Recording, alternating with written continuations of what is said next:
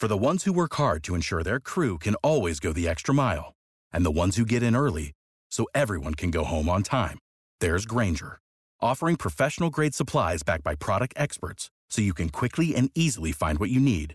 Plus, you can count on access to a committed team ready to go the extra mile for you. Call, clickgranger.com, or just stop by. Grainger, for the ones who get it done.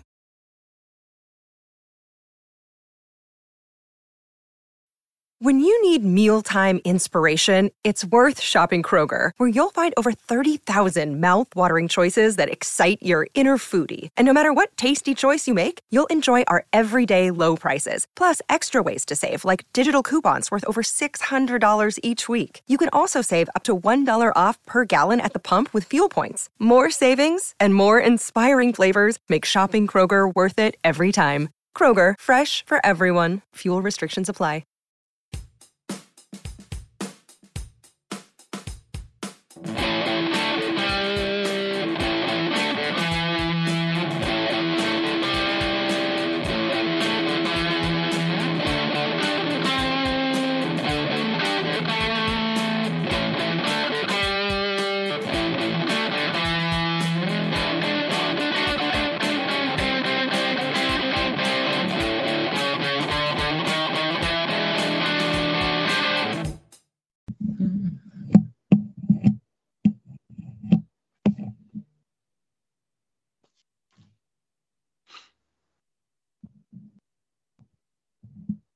Welcome on in, everybody, to Jay Bird watching on this Wednesday afternoon, right before the end of the baseball season, as we are heading into game two of the World Series between the Houston Astros and the Atlanta Braves, with the Braves up 1 nothing on the Houston Astros after last night's win. We'll dissect that in a little bit, but first, we are the official podcast of Jay's Journal. Check us out there, even though I've forgotten to post some articles recently on it. That's my bad. Uh, and Stadium Scene as well. But this all wouldn't be possible without my co hosts, Craig Borden and Chris Key. Gentlemen, how are you doing this evening?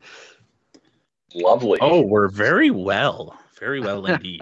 it's actually a bright sunny day here in Rochester for the I first know. time. It actually It was. fucking Freaking me out. I know I'm only across the pond from you guys, but I was hoping there's some sh- sunshine going up your way too. Oh yeah, yeah. It was beautiful here today. It was like 16 degrees outside at one point, 16 Celsius, which I'm not sure what the conversion is to Fahrenheit. So we'll say that's okay for this. Yeah, right around there. It's probably very similar for this time of year. That is perfectly fantastic, and you can't complain, especially after what it was like raining for the past like three days. But yes, The only fun uh, part was we were cooking bacon for BLTs tonight, and of course, this is you know one of those inevitable things. Bacon grease goes everywhere, and sure enough, there was fucking smoke everywhere in the house. So we had to open up Oh. every window, and it's only that cold out. yeah, yeah, of course. As soon as that sun goes down and we're in October, almost November, it gets chilly, and that means that it's the height of the World Series, which we are in right now, gentlemen. Last week, we were wrapping up our predictions for who would make it into the World Series, and I believe, Craig, I'm not sure if you remember who we all picked, but I believe we both did have the Astros and the Braves uh, when it was all said and done. Not that that means anything, because we kind of repicked after every series has gone by and every game has gone by, and whenever we Don't record, whether it's Wednesday, Thursday, but whatever, we got it right. It is the Astros and the Braves. Chris, you're unable to join us last week, so I want to start with you. What have been your thoughts on the playoffs so far? We only have what a max, possibly of six games left of this baseball season before we go into a world of uncertainty with the CBA agreement. But how about the start the World Series got off to last night, especially Charlie Morton breaking his leg and still making a couple, getting a couple outs? Wow, that was nuts. Yeah, so let's start first and foremost. My prediction is uh, actually the Astros and the Braves get into the World Series. Um, so we're right. yeah, sorry, sorry. Uh, yeah, I guess. I don't know. I, I didn't catch much of the game last night. I kind of just skimmed through some of the highlights. So like, the Charlie Morton thing is just isn't that absurd? Like breaking his breaking his fibula and then getting three more outs, let alone striking out Jose Altuve in the process with that. That's pretty damn impressive. Um tail of the tape on this one, like it, it's gonna come down to how how well can the Atlanta Braves starting pitching carry this team uh and how far can the Houston offense pick up their bad pitching I think that that that's just about the story and all this, let alone all the other the sideshow and antics that are going on with the rest of it. But it, if we keep it just to the just to the ball team or the I don't even want to say ball teams, but just the on on field play, is the Atlanta pitching just good enough to stave off the Houston Astros offense? And I don't Atlanta hasn't let us down yet. So I don't know. It's tough call, but if Bregman and Altuve and Gurriel really get going, Ooh, it's tough to bet against eh, them. Eh, eh, Atlanta could be in real tough, real fast because it that Houston offense is I don't want to say a lot like the Blue Jays offense, but they can put up four, five, six runs in an inning really quick. And, and in the playoffs, that's hard to come back from. Hard to come back from. It sure is. Craig, how about the uh, NLCS that Eddie Rosario had? That was some like next level stuff from a guy who some thought could be a Blue Jays target last offseason before the whole George Springer signing. But man, he got traded a little bit right at the deadline or right before the deadline from Cleveland over to Atlanta. He rehabbed, spent a whole bunch of time in the minors, and then wow, I wouldn't say he's come out of nowhere because Eddie Rosario's had some good years in the majors with the Twins, um, and he was all right with Cleveland uh, the last little bit. But Jesus, that came out of nowhere to steer them to the World Series, didn't it? Eddie Rosario is one of those guys that's always been an enigma to me. He's either one of the best players in baseball or he's yeah. like not a, not a thought. There's right. nothing in between and it's just he's super streaky. But to the point right now, he's riding the wave. And could the Braves hit better on any of their trades or any of their acquisitions, especially on the guys that they picked up since Acuna went down? Who, ironically, I heard he was technically active for this series. Has anybody read that? Or am I, I the only one? I just it baffles because they're saying May for his actual return. So I guess whatever, threatening. but to that point, I just can't believe Rosario's came on to this point. and watching him is that's the kind of stuff that I love about baseball. Somebody always finds a way in the playoffs to turn around and shine. And nine times out of ten is not the guy you would think of. It just seems like there's always something. It's like Kelly Gruber all of a sudden hitting a home run in 1992 after he was in the biggest slump since the All Star break. It's the Ed Sprague's hitting a home run. It's somebody coming out of nowhere like that to, you know, just really take a team and run with it. It's the fact that like when in 2015 that Ben Revere becomes like the best leadoff hitter in all of baseball for two months and stuff like that.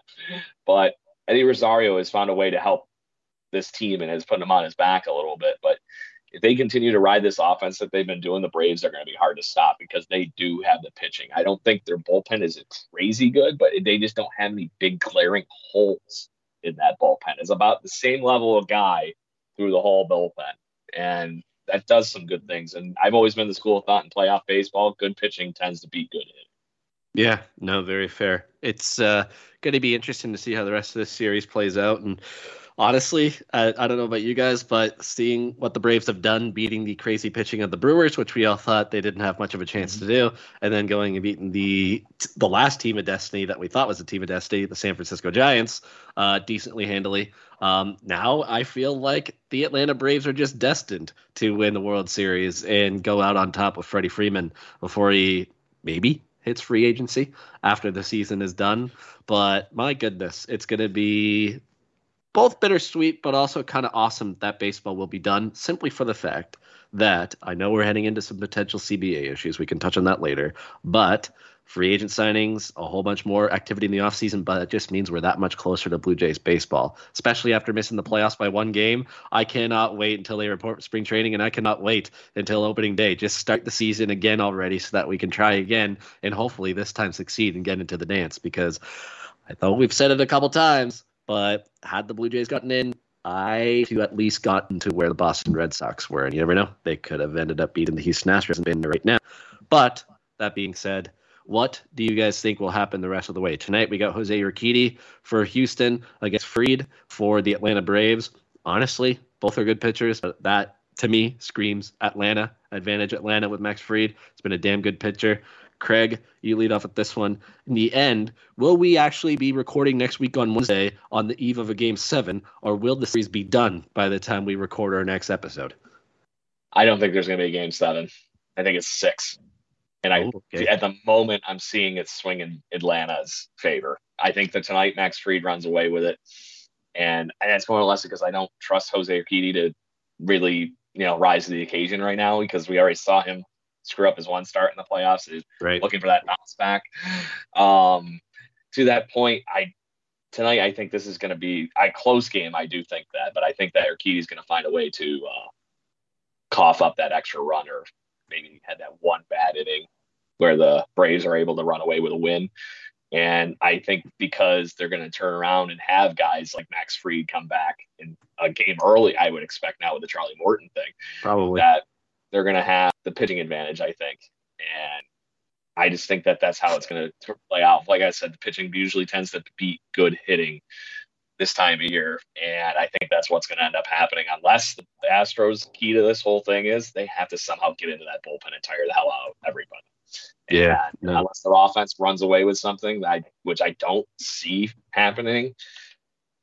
I think that's the Astros ticket to fame here. And then the uh, Braves need to do what they've been doing and just find a way to edge out teams, get enough pitching, and get those couple extra runs on the board. And hope Jose Eddie Rosario just runs away with it again, or Freddie Freeman goes for a three home run game. Who knows, right? Yeah, absolutely.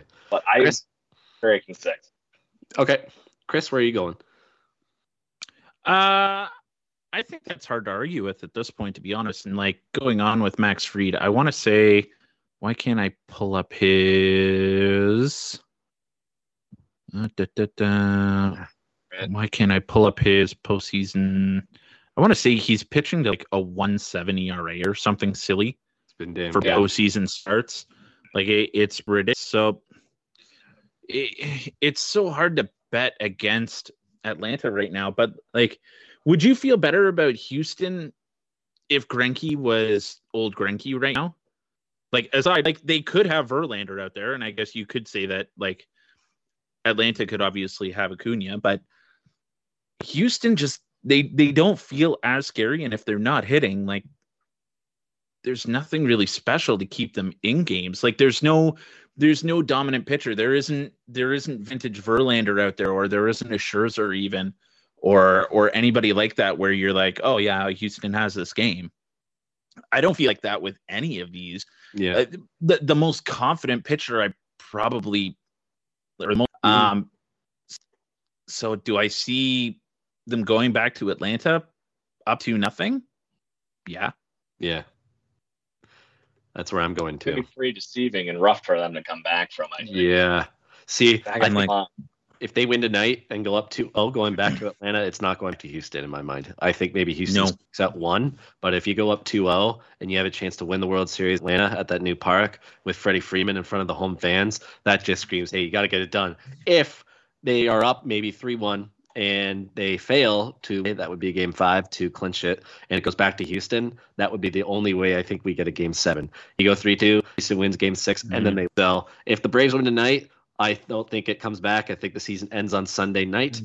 If the Braves lose tonight, however, then all bets are on to see what happens. Yeah. Then for sure you're going back to Houston for game six. Just a matter of where you're at in the series. So hmm. in the end, I'm probably going to go Atlanta myself as well.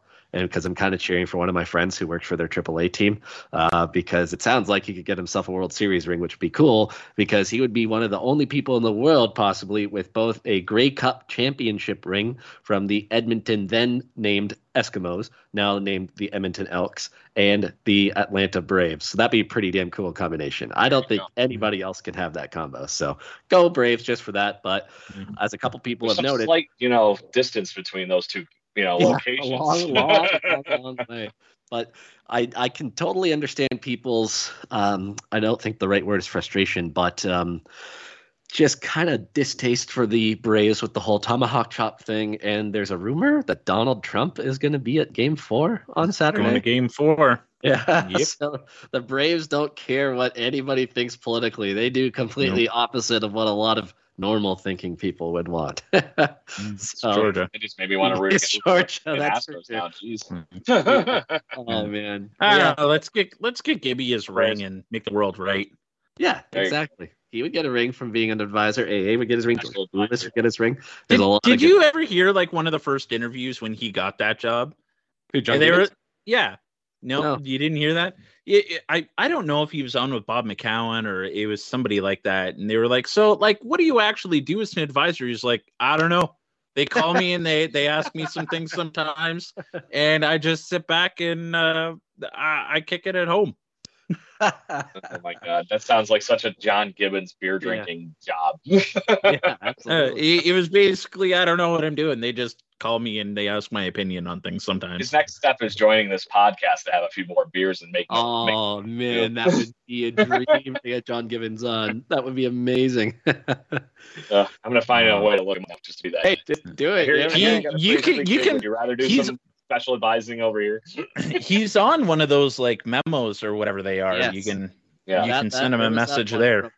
Billy Chili on Twitter. That was uh, that was hilarious. That whole video for his graduation. He's oh yeah, what a gem. And I think we Yeah. should start the official campaign for John Gibbons for New York Mets manager because that just seems like such a lot. Uh, I don't want him to go to that dumpster fire though. I know it's tough. It's tough, but it just seems I- like such a logical fit with Yeah. The fact that he used to play for them and whatnot. But I, I'm Did- with you on the fact that it'd be a little bit of career suicide. Did you hear that uh, Ozzie Guillen is one of the names being floated around for the San Diego Padres?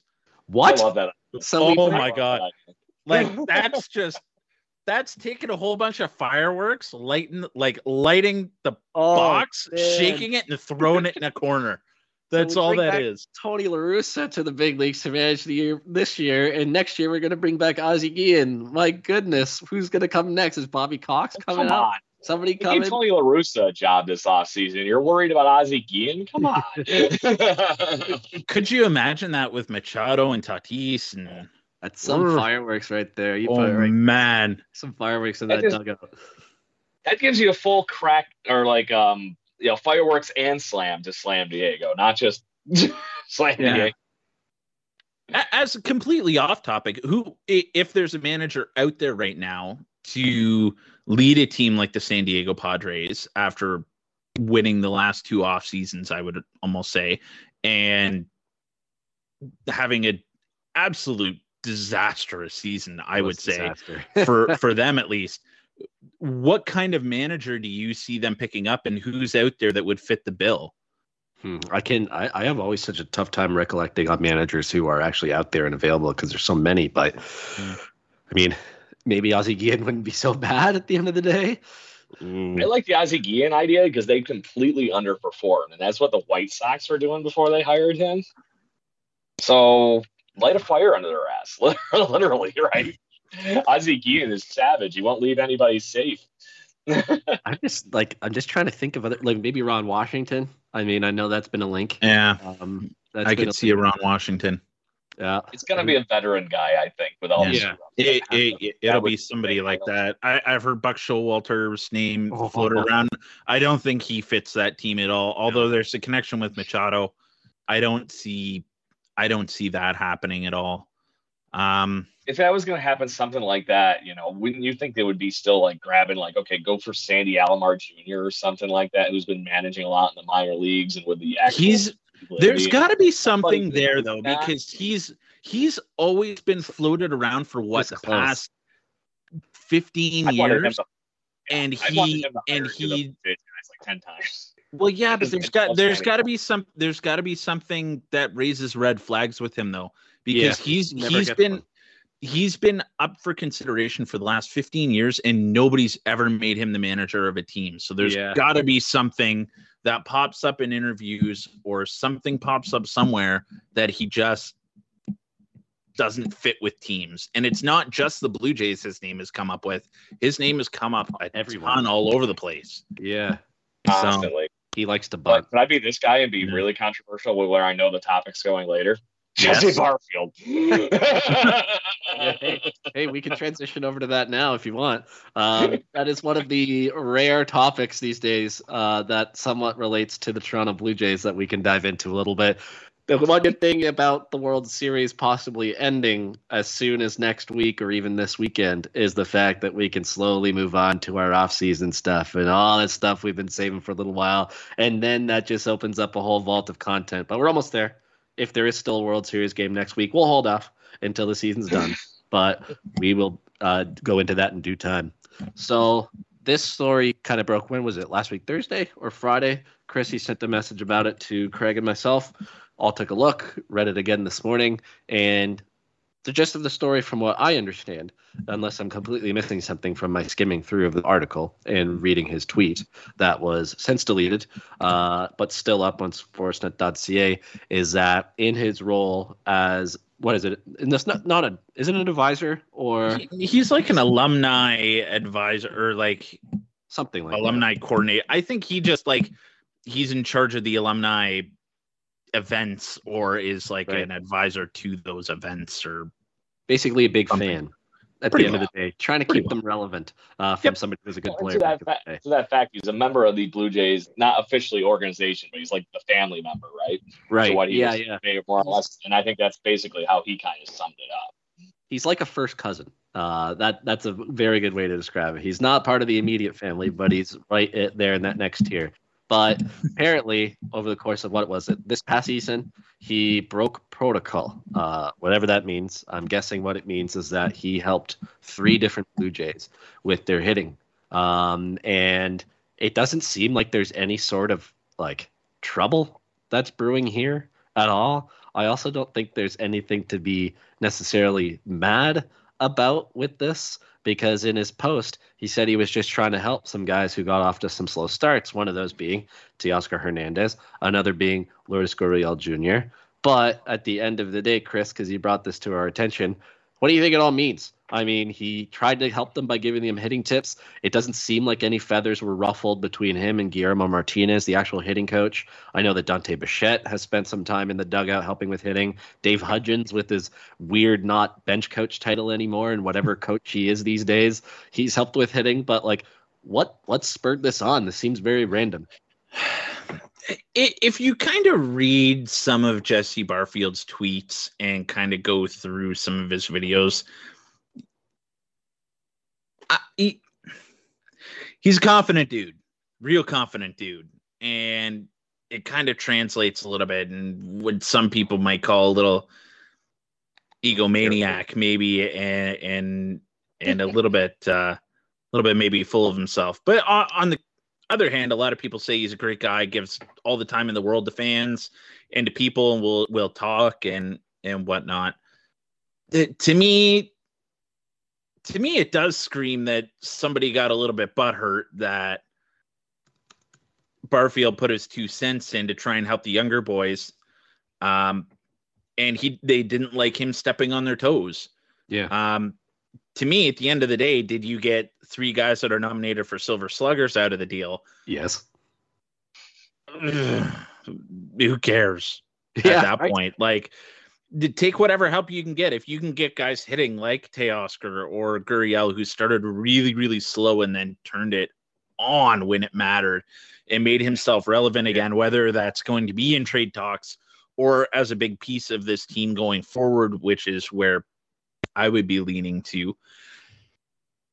You take that help and you don't make a big deal of it. And like the team obviously didn't make a big deal of it. And but in most cases with things like this they're going to keep that hush hush and they're not going to make that public that barfield did that on its own and, and kind right. of um, made some tweets kind of stating a reconciliation with Shapiro and with Atkins afterwards, whatever that was or whatever it means. I don't know, and I yeah. don't think it really matters.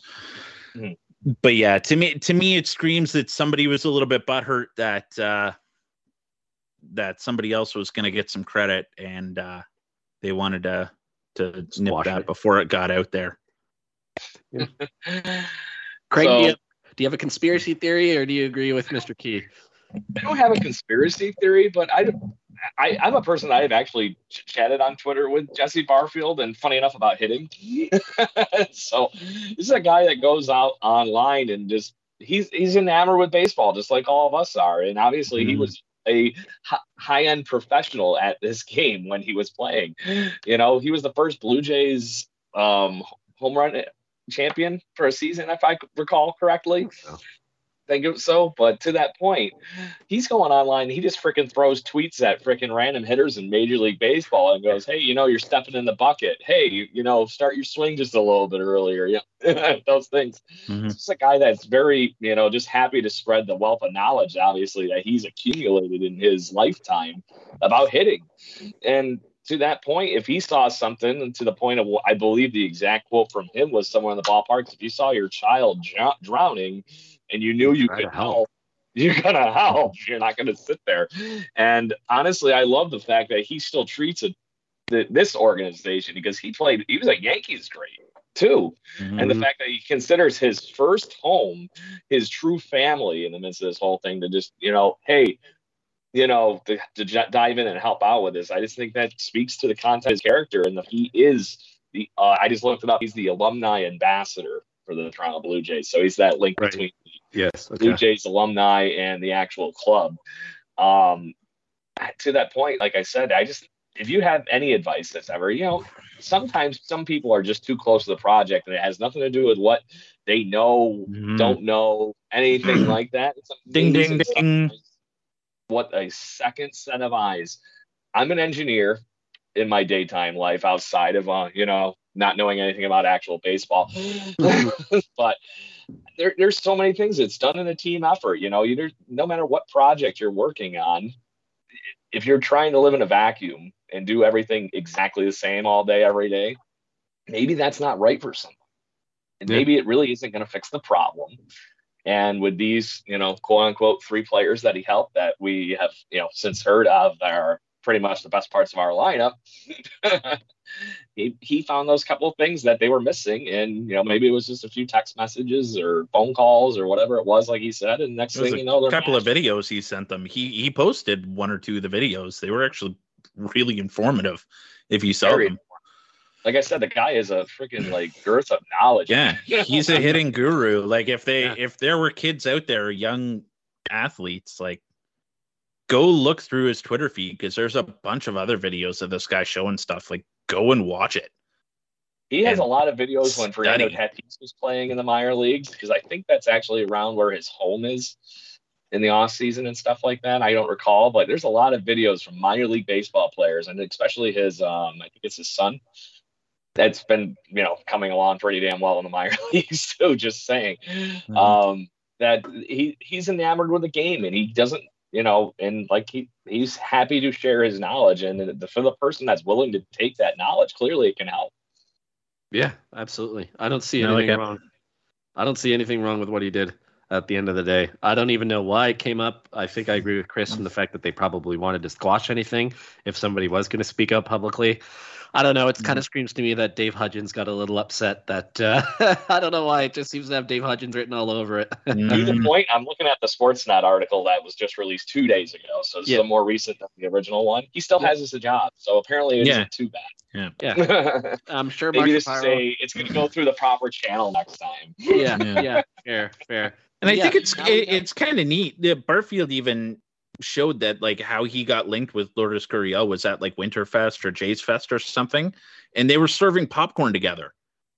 And yeah, and Lourdes cool and and Lourdes started asking him questions about hitting and whatever. So like I don't think this is an isolated incident with Barfield where Gurriel reached out to him at some point in the last couple of years, or maybe Barfield has been saying to him over the last couple of years, hey, try this, try this, try that and then this year something really clicked with whatever he said. Um, yeah. But did Barfield have to come out and sit, like tweet it all out and say probably it's, not? It's but probably like, instructed. He's a proud dude, so like I'd be proud if I had three guys like that where I helped them figure out what was going on with them, and now they're all Silver Slugger finalists, and two of them are probably yeah. going to win, and yeah. like I don't know. I'd be and proud of that point, too. Yeah, he's obviously like you said. I agree with you everything you just said. But um, to that next point though, he didn't come out and was a jackass about it. No, you know that was like one of the classiest, well written yeah letters I've ever seen in my life, and for an, obviously a situation that was not the best to be in. But whoever maybe did get upset about that whole thing, if you were reading that after the fact yeah. and all that kind of stuff, which I'm assuming he also got a formal apology for, that that says it all right there. It's the mm-hmm. content of his character and the fact that he even talks randomly online with goofballs like me. I thought that was amazing. You know, he's just that kind of a nice guy. No, do you think? Do you think he's up for a batting or a hitting coach job?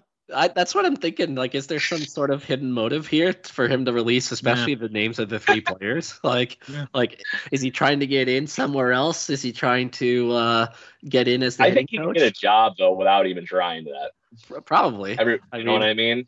Yeah, I, would be curious there's got to be some sort of underlying motive because you don't just release that unless you're instructed to, or if there was some sort of like power struggle in the organization. Like I guess worst case, maybe they're trying to get ahead of the fact that maybe Lourdes and Teoscar. Who was the third? Who was the third player? Guerrero. Guerrero, Vlad. Okay, so your three superstars, uh, minus Bo. Mm-hmm. Um, be like, hey, we we like listening to this guy over our own hitting coach. That's the only thing I can see why yeah. he'd be instructed to say it. If not, there's probably some other motive. well, so they hired Bo Bichette's dad and Dante. yeah, what's the big deal? Just do it now with Jesse Barfield. yeah. They did it way back long ago when Rand, not Randall, uh, fucking Colby, Colby Rasmus. yeah, it's freaking oh. giving the stuff, and they was they were not getting butthurt about that, and they knew that whole problem.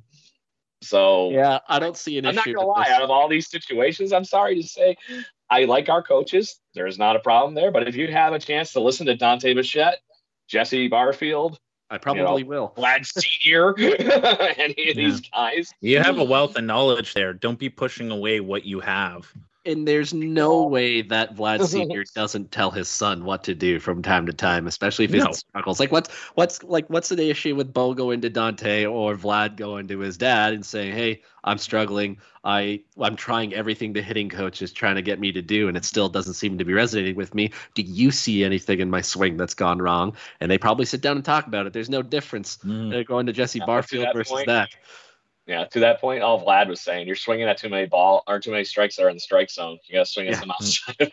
wait until they wait until they bounce one to you. Yes, yes, and then swing, and then swing, real hard. then, yeah, then yeah. Vlad, then Vlad Senior probably just goes, "Listen to Jesse Barfield." yeah, yeah. Just don't listen to me. Don't listen to me. But yeah, non-story. I mean, at the end of the day, that was the biggest piece of Blue Jays related news over the last seven days since our last recording, and that just shows you what kind of content we're looking for right here until we get to the off season. Uh, is dissecting something that's not a, really problem. Fun tonight for that point though it actually made for a really fun job show time oh absolutely it's great i mean we, we made a whole lot of uh, over nothing really and i think that as i was reading the article too i'm just thinking why the hell is this like trying to be blown out of proportion for no reason like mm. there doesn't seem to be anybody that's butthurt about this right now that we know of. There doesn't seem to be any consequences. It's just an apology. Move on. You had three incredible hitters who turned their season around after these conversations. So let's move on and try to become a 94 win team next year instead of 89 because mm-hmm. that should get us in the playoffs next year 94 wins. Maybe the fucking giants next year. Yeah. Oh. exactly. Exactly. Um, the other piece of kind of blue jays news that broke over the last week or so was that chairman Edward Rogers. Um, you might recognize the last name. Yep, they're the family that owns the Blue Jays and the whole big media outlet that is Rogers. Um, cable, TVs, every everything. Basically, everything in Canada is either governed by Rogers or Bell when it comes to your entertainment. And yes, the Rogers family is going through some sort of internal struggle and internal fight to get Edward Rogers off of the board, um, all that different kind of stuff, and have him not have such an important position. But what come came to light was the fact that this wasn't Blue Jays related, but there was a whole thing during the offseason that Edward Rogers, Masai Ujiri, who is just an incredible executive for the Toronto Raptors, um, there was a little bit of, uh, I wouldn't say animosity, but Edward Rogers trying to step in and maybe feeling a little bit threatened by somebody who's better than him, uh, somebody who won and helped architect an NBA champion that came through. Um, and he seemed to get a little offended by the way Masai Ujiri was acting. That's besides the point. There is a little bit of a Blue Jays tie-in with this. Is at the end of 2015, after it was solidified that Mark Shapiro was going to come on and join the Blue Jays in his current capacity, there was a last ditch effort to try to retain Alex Anthopoulos. And towards the very end, Alex Anthopoulos actually met with Edward Rogers. And apparently, it was the first ever time that Anthopoulos had really even heard of the guy. Um, it seemed like Anthopoulos was outdoor regardless, but the end of the day, there's some power struggle. There's some just some weird vibes going on in ownership of this, and a couple people have concern about this moving forward. I forget what beat writer it was that said it. I'll have to go dig it up. But somebody said it's possible that teams in free agency or agents could use this Blue Jays power struggle amongst ownership to be like, don't sign with them. There's some ownership instability there. Um, Craig, I'm not sure if you've read the story about what happened between Edward Rogers and Masai Ujiri, but also kind of the little bit of a Blue Jays tie into it. But at the end of the day, is it something that you think could hurt them in free agency if an agent said, "Well, don't go to them." Like, look at that power struggle they're having. There's a little bit of instability there. I don't know that whole story. To that point, um, I'm just going to say Atkins seemed, or not Atkins, Pyro seemed pretty damn sure that his budget's already established. Yeah, yeah, exactly. so, I, I, and he did he did say that they're having meetings over the next month to determine what it actually is, though. So correct, but the fact that everything up to this point is an increase Mm-hmm. I, and to that point right now, I think this team, even if they keep a payroll that they've been, you know, targeting for the last couple of years here, where they expected to be, they're on track with their plan. The plan hasn't changed, and they they're most of the way there. So why would you stop spending money on it now? you know, mm-hmm. they want to get they have a chance to get tons of asses in those seats in the Rogers Center, tons of eyeballs on all Rogers media and everything all over the freaking country, and apparently down here in Rochester, New York, for at least the you know goofball like me and our other co-host Adam Corsair. Yep, shout out, buddy. so, um, so that, yeah, yeah, exactly. Oh, you guys. but um, they're not going to stop spending money on this team right now. So I don't. It'd be a stupid ass business decision, no matter who's sitting in that chair, to stop spending money on this team right now when you already have two great players that you're spending a lot of money on. One of them might be a little on the decline in, in Ryu, but we're going to still get good baseball, I think, with him. And then you just threw a brick of money, and you're only in the first spring, first uh, contract season of uh, George Springer fully. Um, there's no way help. They're going to spend money. And I do still think that they're going to go out there and look for trade guys. But in the midst of those trades, I think they're going to be willing to take on salary, would be the Definitely. big catch. Mm-hmm. So I don't see this being a Blue Jay issue at the moment. I would think if they were trying to recruit somebody to take over for Shapiro Maybe. or somebody like that, that would be where the big problem would be. Mm-hmm. But if anything, this is hurting some of the other things I think around the team with maybe renovation level. Mm-hmm a new ballpark, those kind of things more than the product on the field for this upcoming season. Chris, I I don't see it being such a huge deal for free agency. Like we were able to get George Springer and Marcus Semien up here without a home. Yeah. um, and, and, without knowing the what was going on with the border.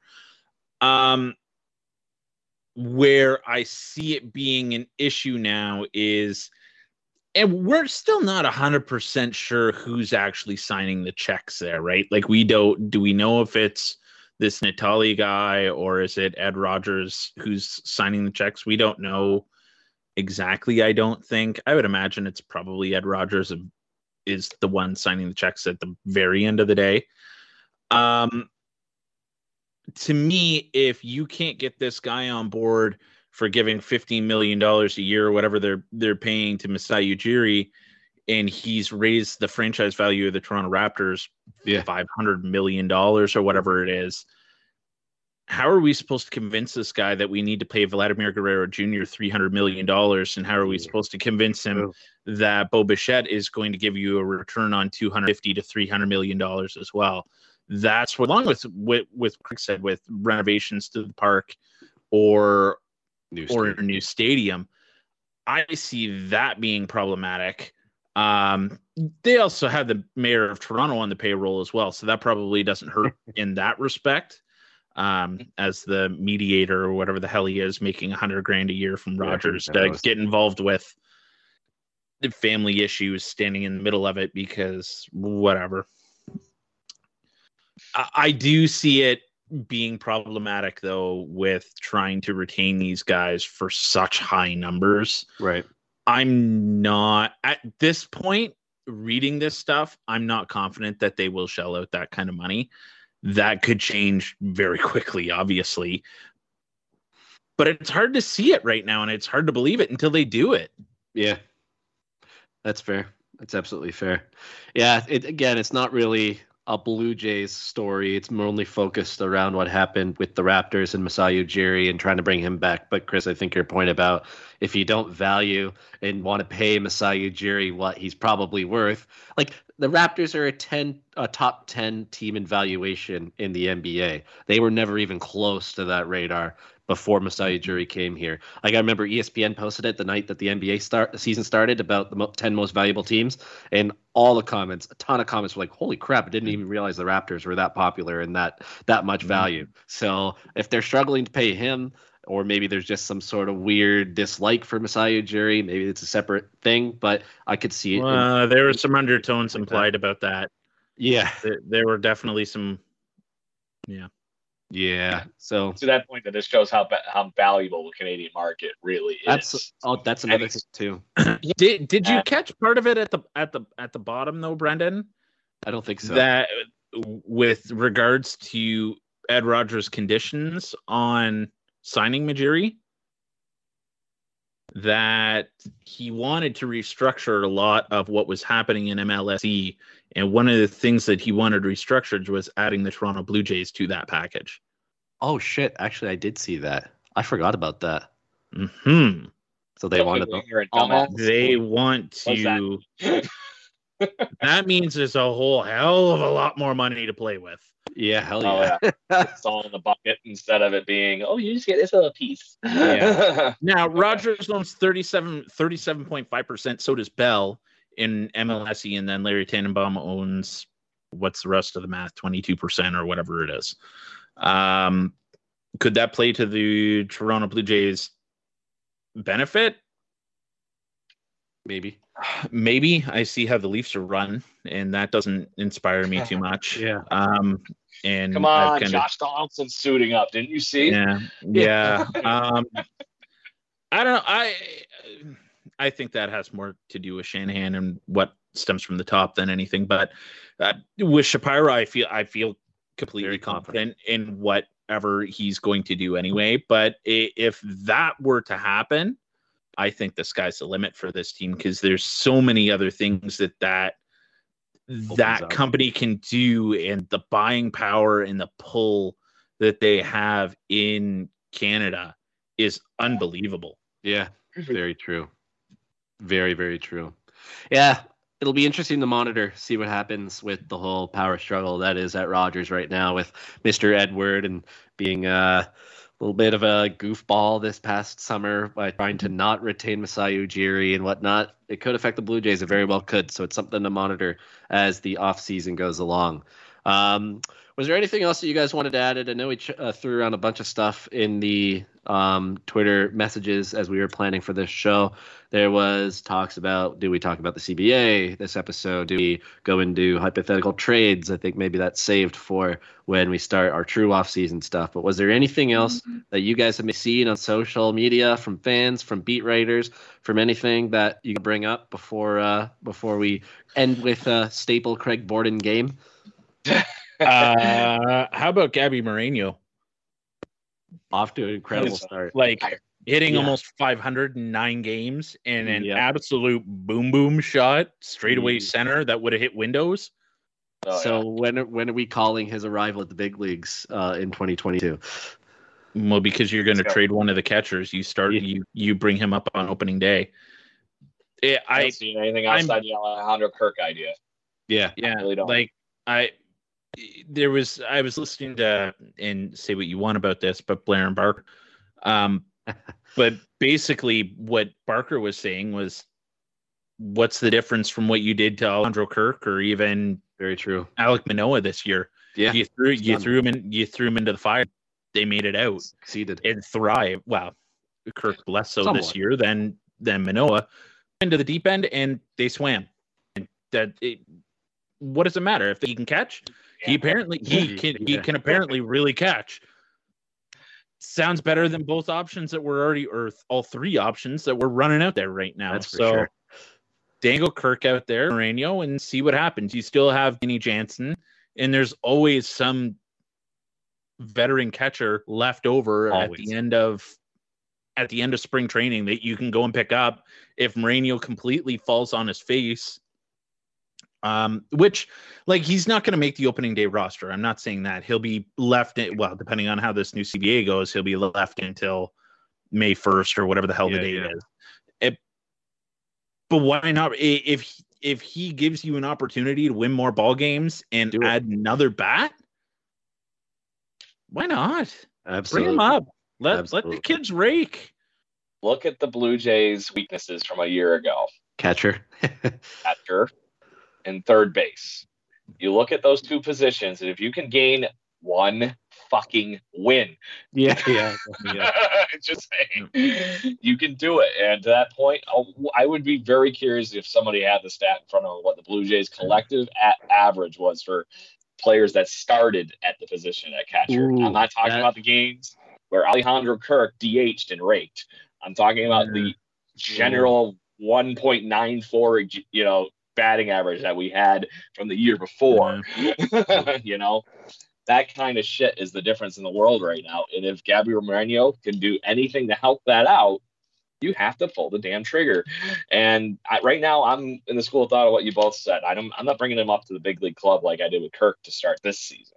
At least Kirk had that little, you know, cup of coffee the year before, but there's a chance there. Let's say he starts in Buffalo this year, just absolutely destroys AAA pitching. Up by aren't you at Victoria. least intrigued and tantalized with that idea that he might be able to run into something totally. off of the bench and do a 60-40 split with Jansen or Kirk? Hundred percent. And then maybe steal the job. Seems easy. Seems. I don't. Th- I don't think Kirk's on this team next year. So that's what's going to be I my next question. I Don't agree with you, but I don't like it. Kirk, so I think we're all in agreement. I, am perfectly fine with it if Moreno's going to be the guy. Yeah, you don't need four catchers on this team. Yeah, and unfortunately, uh, and apparently Moreno's hot spot. He doesn't have any trade value. Reese McGuire doesn't have any trade value of anything other than a backup catcher. Yeah. So Kirk's your guy that could be a real catcher. Moreno yeah. played some infield this year before he I got hurt too. Did some, not? Was it first base or third base? I'm pretty sure it was third base. I thought it was. I thought it was third base. I was under the impression it was third base too. Yeah, yeah. So, so I'm gonna that think we it was third base. agree, and we win. I want to say, yeah, I want to say, yeah, he played some third catch. Oh, he played one game at third base. One game. Yeah. Apparently. Well, that's to that point. At least he might be taking some big reps, but I think clearly yeah. the thing you're gaining is offense, just like how we were talking the last two years with Alejandro Kirk batting. Mm-hmm. So I you, you started going down this path, Chris, and I credit you for this, but the fact that he has nine hits in five games right now, and four of those are extra bases. He's got three doubles and a home run. Yeah. and it was a monster home run. He's good. He was yeah. Huge. It was a destroy. Like there's lucky there's still a cover on that damn baseball. So, but to that point, I, I know the people on this show know this, but for the average fan, the A- Arizona Fall League is a very competitive baseball. League. This is league. the best prospects in all baseball, and some guys that are just left over that really want to play really good baseball still, and can't play in the major leagues. Correct. And then we saw what he did, you know, and then he ended up not only did that, but didn't he play in the Dominican League right after the fall? Yeah. yeah. So mm-hmm.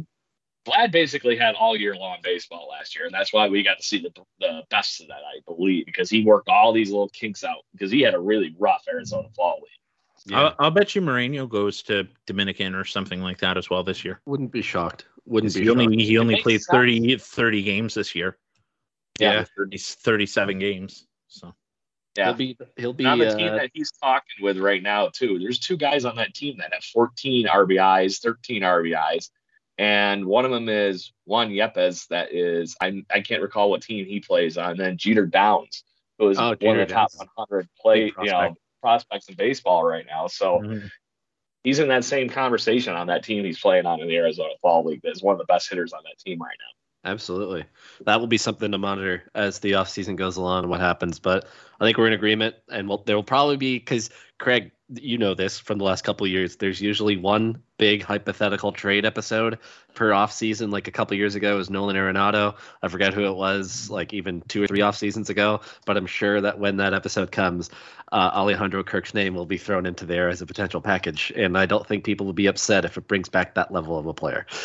those were always our most before our uh, obviously joining with FanSided and Jay's Journal. Those were always our most popular yeah. episodes. So everybody loves rumors. Sometimes off season is better than in season content because people get into their routine. They want to watch the games. They're like, hey, just win. Doesn't matter what everybody else has to say. It's the rumors that get people going. That's for sure. Yeah, and then you can join in the conversation with us. Get on this Twitter board and just freaking yeah. argue. Yeah, yeah come on. got you want us to talk trade with and be like, yo, what the hell? Why aren't you talking about this? We're here. so Craig, as we normally do during the regular season, and Chris, you know this because every pick of yours was Robbie Ray for the uh, for the regular season. We do picks to click. Craig has kind of thought of something else to replace that for the off season. So Craig, why don't you run with it to end the show? Yeah, we're gonna think of something stupid basically to do as a goof around thing at the end of every show where we can just, you know, have some fun and create some Twitter, Twitter content, yeah, Twitter content at the end of the year, and yeah. like carry over and uh, goof around and have some fun with off season baseball. And we've done already like kind of like almost like a Darwin level awards thing for yeah. you know of the stupid things that award random people on our bench, basically. Um, last week we had Chris Henderson of Jay's Journal and country music fame on the show, and we because we all three of us had previously written together on Jay's Journal. Uh, we played a game on trying to name the most popular articles the three of us have had over the years while we were writing, and uh, the you know results were rather ridiculous and stupid. so we're just going to keep this fun going. And the game I thought of this week, and obviously anybody on Twitter that has any good fun ideas, we're going to goof around with this too. Put in your two cents if you have any fun ideas of games we could play with you and the fans and on the show with our guests. Um, obviously, add your two cents and we'll play.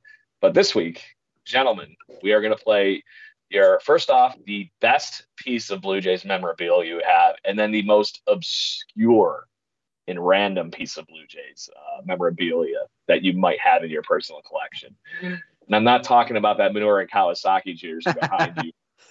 Mr. P. just kidding. There's no Kawasaki. I don't have you don't have like a bobblehead of him yelling, I'm a Japanese. No, I do not. No, no. I'm glad they didn't make one either. no, uh, Mark DeRosa owns that. Just saying. They would have people would have been lined up to Scotiabank Arena for that. Wild for you that. camping out the night before.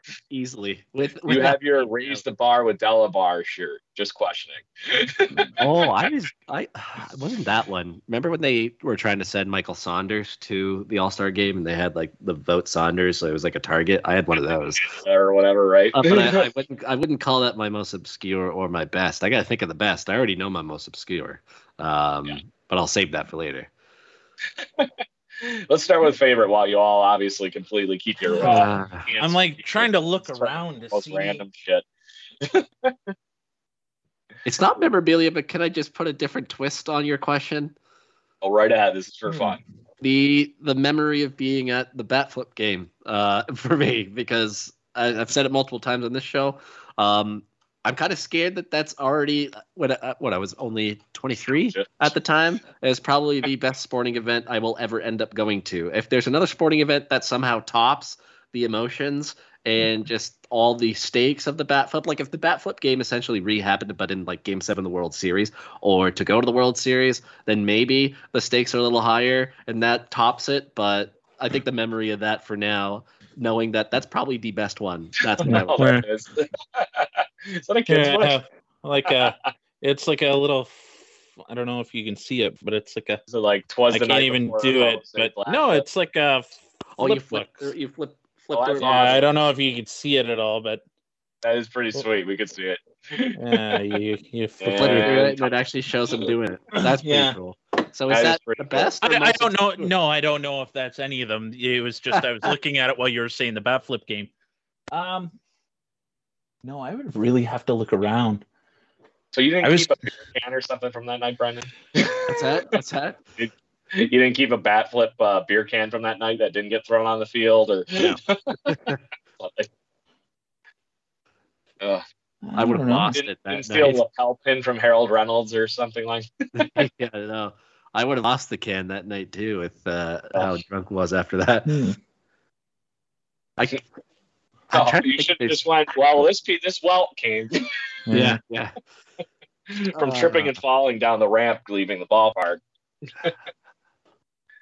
All right, do you want me to give you my uh, most obscure and this will maybe yeah go, go for most obscure or name if you know Yeah. both. Go for both of them. Yeah. So anyway, my most obscure, I'm gonna go with this one because this was actually sadly a Toronto Blue Jays giveaway in the Angry Bird era. I have a Ted Lilly Pez dispenser. Oh, that's pretty What? cool. Actually, yes, that's really I have cool. four of them. What? This guy from Gibby knocking him out. Oddly, uh, the Pez Spencer body is in the Black Jays jersey. wow. So What year would have that have been? Because what Lilly was on the team from 2003 or 2002, 2003 to 2006. something like that. I want it was it was so it was obviously a couple years after we got him, but but really all the stuff we have back then, all the failures we had on those teams, it would have been like the, the only person who could have gave a you know a weirder award to was like by giving like out freaking Miguel Batista freaking uh, Oh boy. anything Hey, or having Ted Lilly was an All Star one year, man. or Josh Towers le- like bookends or something. yeah. I'm just I'm leaving. but um, Brendan, I'm surprised with all this stuff I know you or that you went to during the days. You didn't pull out the Gustavo Chacin cologne. Oh, I wish I had that. That was the night of my like elementary school graduation, so I was a little tied up. ah, that's cool. I just remember you were you mentioned that at one point, brought that up Yeah. as a thing one time. So yeah, yeah. That's why I wasn't there. I had some- tried to get Blue out. but- Jays have had some weird giveaways. Just saying. Just trying to think of some of them because either I go too late to get there, especially when I was living right beside the dome, I wouldn't line up and just roll in at like one o'clock and be there at one o two. Uh, ah, that's good. I know my most obscure. Um, both a hat and a baseball somewhere in this house. Uh, so, with the Garfoose on it. Remember Dirk Hayhurst and his Dirk Garfoose? Ahurst. Yeah. Yes. So, and I loved the Garfoose. It was my fantasy sports team's name for years, and uh, I thought it was so cool. So I got a couple Garfooses in the house. there you go. So, Chris, you got anything yet? Uh, Or you only got cool stuff? Is all you're telling us? No, Yeah. I really don't. Like when when Wes and I started this podcast, I guess this is kind of Blue Jays related, I guess. But like when we first started this podcast, I just started like messaging anybody and everybody that I possibly could think of to try and come on the show just for fun and being cocky and stupid and just thinking that this is how you do you do things. So like we had like Wilner and Shulman and Ben Wagner and like Jamie Campbell, Joe Siddall, like we had all these guys on like lined up in a week. It was ridiculous how we were able to get all these people like right when COVID started. So it was super cool. So then I started like trying to I I went um and started finding baseballs with these guys, all their signatures and whatever. So I've been trying to get all of their signatures on baseballs and whatever. So I have like Shulman and uh another one is Bill Humber as well. If you guys know who he is, he's like Canada's top baseball historian. Oh, Uh, he he's been on our show a couple of times. Yeah, he he's he's been on the show with Wes a couple of times. Wes was doing the Canadian baseball history um series that he ran and talked about like the Asahi team and um like the Chatham Colored All Stars uh and a couple other um kind of famous teams and and stuff. So that in leagues. Um so so I've been kind of doing that, but like probably like true Blue Jays stuff. I remember when I was really little, it was shortly after the Blue Jays won the World Series. And Brendan, you would know Conestoga Mall. Yep. But this is like it was nothing like what it, it was such a dive. Yeah. It was such a crappy Nice mall at one point. It's nice now, but it was a absolute dumpster fire for many, many years. Um, and I remember my mom was there and my great grandparents were there, and we went early because there was a Pat Borders like autograph session. Uh, and he was there. So we got there super early and we sat down for breakfast in the food court and i was like sitting there three years old or whatever with my little blue jays hat on and shirt and this guy came over he was like oh hey are you a fan of the blue jays or whatever uh, can i sit down and have breakfast with you? And lo and behold it was pat borders. Well, that's so cool. so i have like a, a thing autographed by pat borders and whatever so. No I, I don't remember a whole like lot of it. like i was like three years old but that was like my one cool moment i guess. That is pretty cool. That, That's Other- pretty similar to how other, other than going to the Gregg Zaun charity beer pong tournament and watching just yeah. the sleaziest oh, show you have ever seen. My god. When you okay, I can't go on any further. I no, can't. I mean, 'cause leave it it'll, there. Greg's yeah. on talk and go down a PG-13 show. slippery slope. yeah, I, I just think it's saw funny. thi- I saw things. Let's just say that. Uh, I've seen him out at Toronto bars before a couple times, and there's some interesting stories you can tell about Gregg Zaun and what he does when he gets a little too drunk. Wes, Wes has a. If you guys can get Wes on the show at some time, ask him about Joe Biagini. okay, Well, definitely. this guy's got a be a story. Yeah, ask him about Biagini and Grichuk. Okay, okay. we'll save we'll save that for Wes's story time when he comes Yeah. on the show. That that one's a good one. All right. So back back to where we were goofing around. What is your most prized Blue Jays possession? Or, you know, your what you think is your coolest one? The memory of winning the World Series. Oh, come on. I'm talking physical shit, man. this is your chance to gloat your collection. Once again, not exactly Blue Jays related, but we played the last.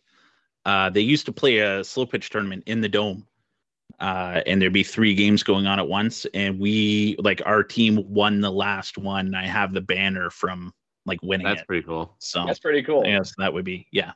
Was that when they did games like at all times of night? Like you could play. Oh yeah, it was ridiculous. Like we played our the last day, like our first schedule, I could tell you almost exactly. Friday night we played at 6:30 and then we played at like 10 in the morning on Saturday and then like 2 in the morning. yeah, and yeah. then and then basically we played from like 7:30 or something like Sunday morning until like 8:30 at night, like straight through. It Yeah. was ridiculous. I heard that there were some upset times. A of It- it's were trying to get stupid. that one. Yeah, it, it was stupid. The the 24 hour tournaments over three days are ridiculous. Like people so are hungry. sleeping in the bleachers, and it's an eerie, eerie place when it's completely empty. Yeah. It's really creepy place.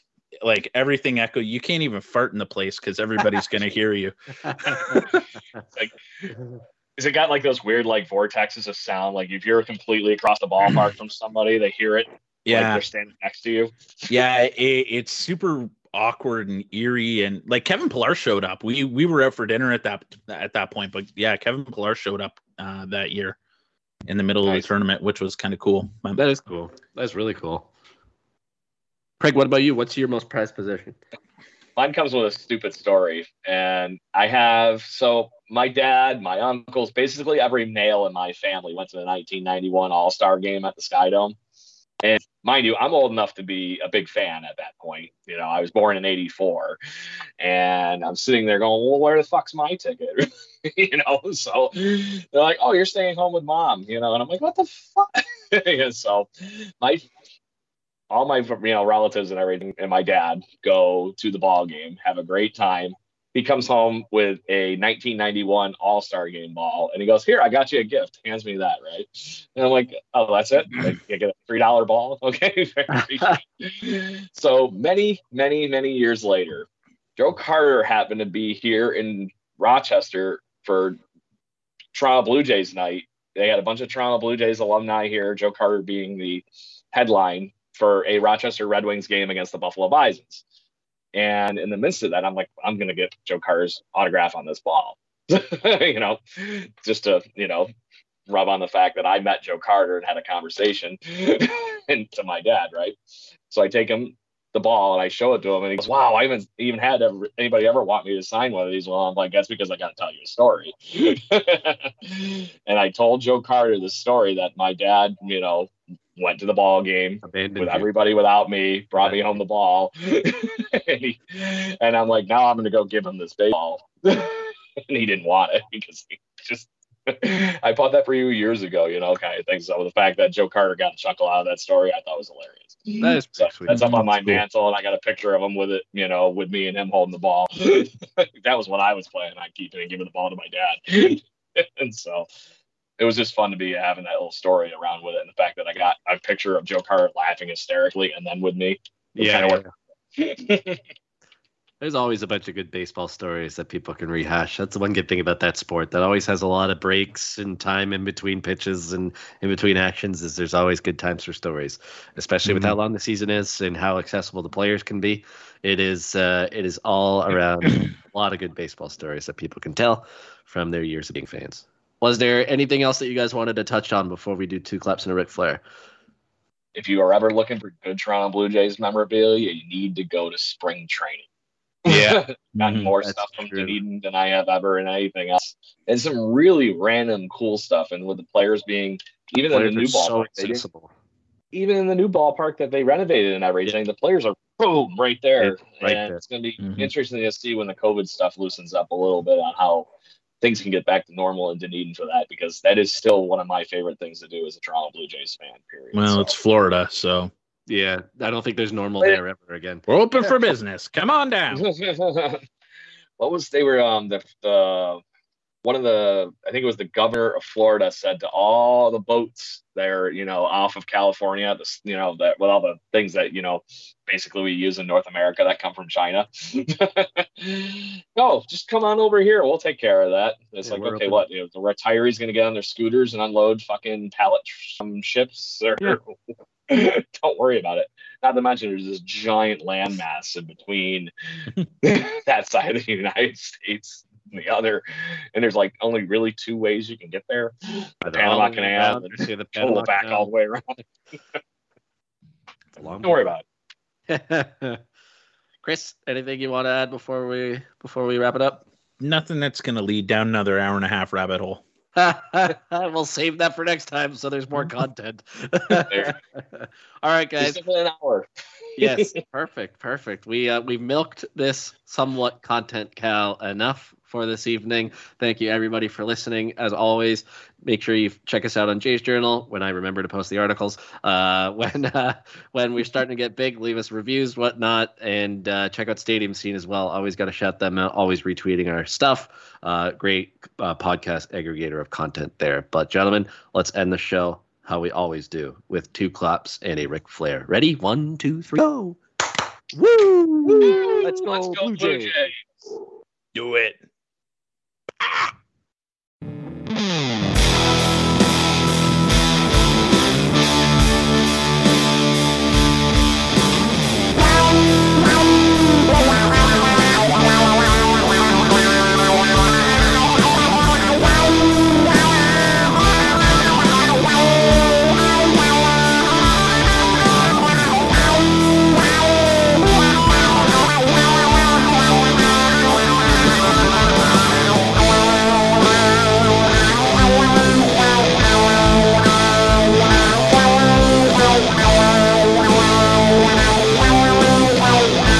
Support for this podcast and the following message come from Corient. Corient provides wealth management services centered around you. They focus on exceeding your expectations and simplifying your life. Corient has been helping high achievers just like you enjoy their lives more fully, preserve their wealth, and provide for the people, causes, and communities they care about. As one of the largest integrated fee only registered investment advisors in the U.S., Corient has deeply experienced teams in 23 strategic locations. Corient has extensive knowledge spanning the full spectrum of investing, lending, and money management disciplines. Leverage Corient's exclusive network of experts to craft custom solutions designed to help you reach your financial goals, no matter how complex they may be. Real wealth requires real solutions. For more information, connect with a wealth advisor today at corient.com. That's C O R I E N T.com. Corient.com.